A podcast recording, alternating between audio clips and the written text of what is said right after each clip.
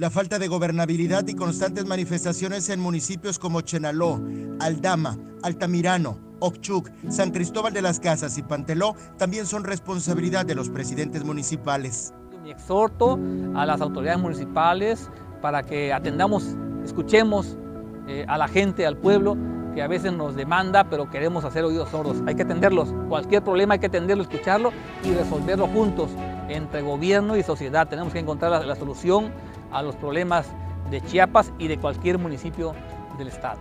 El diputado federal aseguró que la gobernabilidad es un trabajo institucional que amerita un esfuerzo conjunto. Creo que es importante el trabajo de la Secretaría de Gobierno para que en los casos que ya mencionaste como Panteló, como Chuc, incluso San Cristóbal, hace algunos días hemos visto algunos brotes de, de grupos inconformes. Creo que aquí es importante dos cosas. La primera es que no haya ausencia de autoridad municipal, que los alcaldes asuman su responsabilidad, primero que nada como ser las primeras autoridades responsables de atender a la gente porque a veces eso pasa, eh, que escala un problema de municipal a estatal por la falta de atención de sus eh, autoridades municipales. Aquí el llamado es a los, a los presidentes municipales, a las presidentas municipales, para que atiendan la problemática social de su municipio y por supuesto después trabajar en coordinación con el gobierno del estado, con el gobierno federal. Por cierto, Llave Navarca encabeza en el Estado la Asamblea Informativa de la Reforma Eléctrica del presidente de México, Andrés Manuel López Obrador.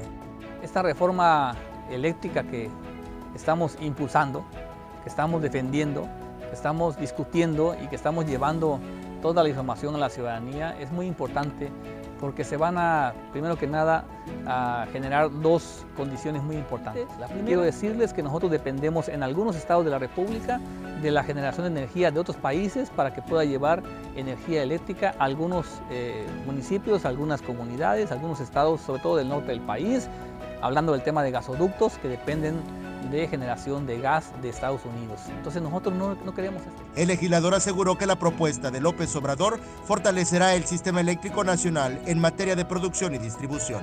Hoy en día quiero decirles que el 61% de la luz que se produce en todo México lo producen los particulares. Solamente el 39% lo produce CFE.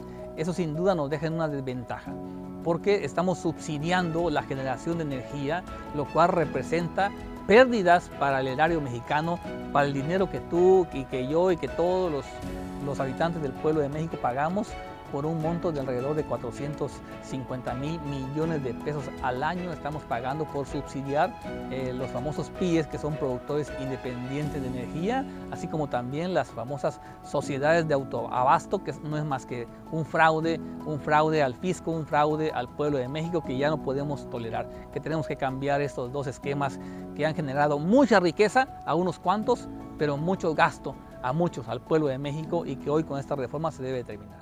Alerta Chiapas.